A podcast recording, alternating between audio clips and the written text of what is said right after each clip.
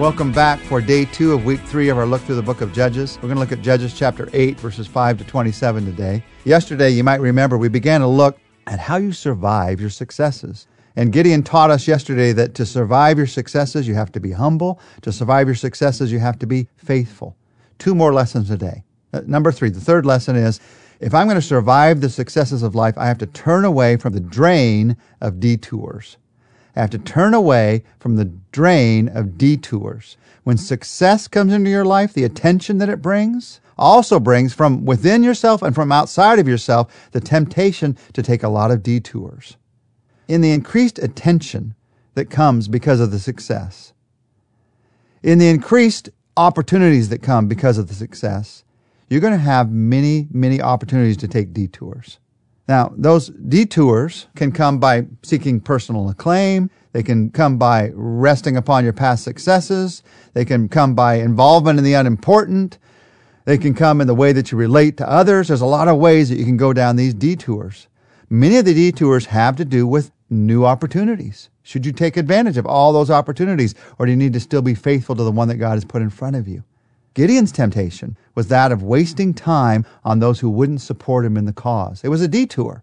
He had this great victory, but not everybody was on board with him. He could have wasted time on those who weren't supporting him. When you get 70% on board, you can waste a lot of time trying to get the other 30% on board when all you need is the 70% to move ahead. So listen to what happens to Gideon. When they reach, this is uh, Judges chapter 8, starting in verse 5. When they reached Succoth, Gideon asked leaders of the town, Please give my warriors some food. They are very tired. I'm chasing Zebah and Zalmunna, the kings of Midian. But the officials of Succoth replied, Catch Zebah and Zalmunna first, and then we will feed your army. So Gideon said, After the Lord gives me victory over Zebah and Zalmunna, I will return and tear your flesh with the thorns and briars from the wilderness. Now, Gideon obviously has some difficulties with emotions in this moment but he doesn't get stuck in a detour. Even though he's angry, and sometimes your anger can get you stuck, he moves on into what God wants him to do.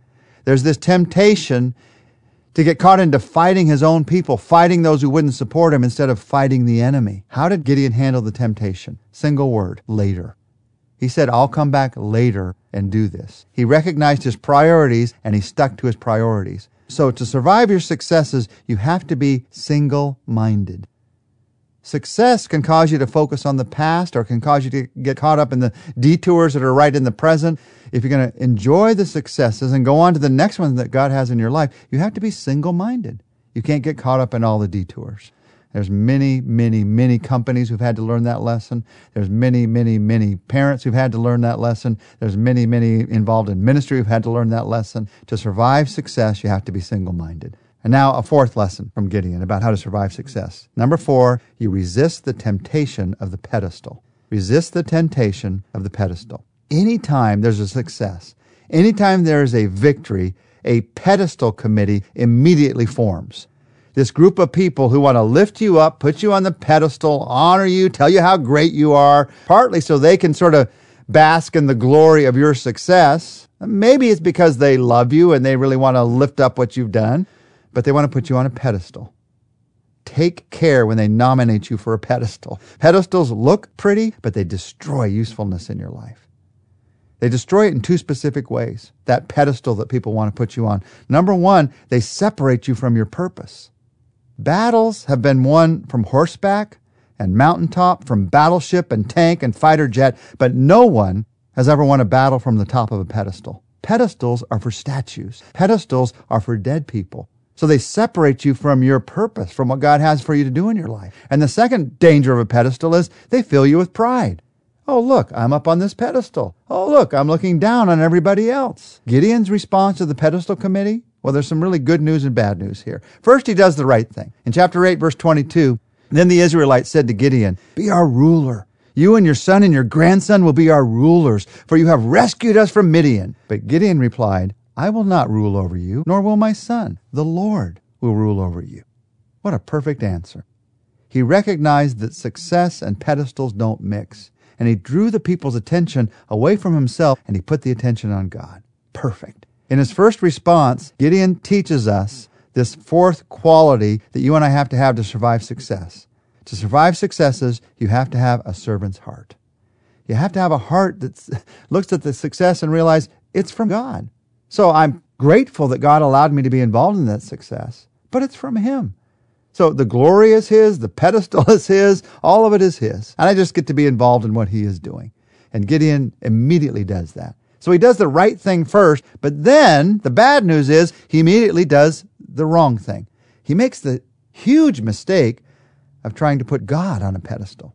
Verse 24, look at what happens. However, Gideon says, I do have one request that each one of you give me an earring from the plunder that you collected from your fallen enemies.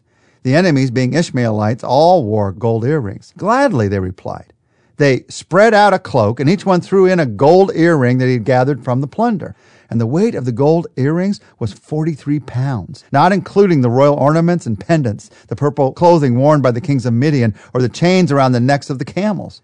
Gideon made a sacred ephod from the gold and he put it in Ophrah, his hometown.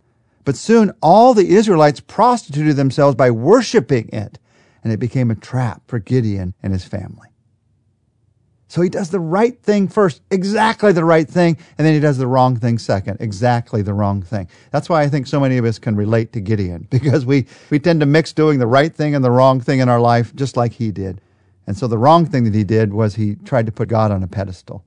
He made a golden sacred ephod, which he put in his hometown so everybody could recognize that God was the one who'd done this victory. Now, what's so wrong with this? Well, God said, You shall not make a graven image of me. It's one of the Ten Commandments. He's breaking the Ten Commandments here. And the reason it's so wrong is because it limits God to that pedestal or that image. You can't put God on a pedestal because nobody could build a pedestal large enough. We simply need to recognize God's presence in every day, in every moment of our lives. And anytime you try to build something, some kind of an idol that we worship that recognizes who He is, it always limits God. And the other thing it always does is it makes us feel like we can control God because I can move that idol around. I can put it in my hometown so everybody can recognize where this came from. We begin to think wrongly that we can control God. Now, I don't want to end with the negative because there's so much positive in Gideon's life. So, back to the positive. These positive truths that we learn from Gideon. How do I survive successes? Through humility, through faithfulness, through single mindedness, through a servant's heart. That's where you see the open doors to the usefulness that God has for your life, to the next great thing that God wants to do in your life, to the being faithful with the great things that He's just done in your life. That's where you see all that happen. Now, all of these things, as we talked about yesterday, they all come from Him and not for us. So we're trusting Him for all of them. Let's trust Him once again. Would you pray with me? Father, once again, we trust you as we did yesterday for humility, for faithfulness in our lives. And we add to that that we want to trust you to have that single minded focus about the purpose that you have for our lives. It's so easy to get distracted in this world. Lord, help us to not be distracted. We need your help, we need your strength. Help us to stay focused on what's most important, what you want us to be doing right now. And Lord, give us a servant's heart. Jesus, you have a servant's heart. You showed it to us when you came and you gave your life for us. You didn't come to be served, you came to serve. Give us your heart towards people. We need you to give us your heart. In ourselves, we tend to focus on ourselves. We tend to become prideful and self centered. We don't want that. We want a servant's heart. We want to look at other people with love, with your love. And so we ask that you'd work this into us because of your heart for us, Jesus. We ask it in your name. Amen. Well, tomorrow we're going to learn how to get off the shelf from a judge by the name of Jephthah.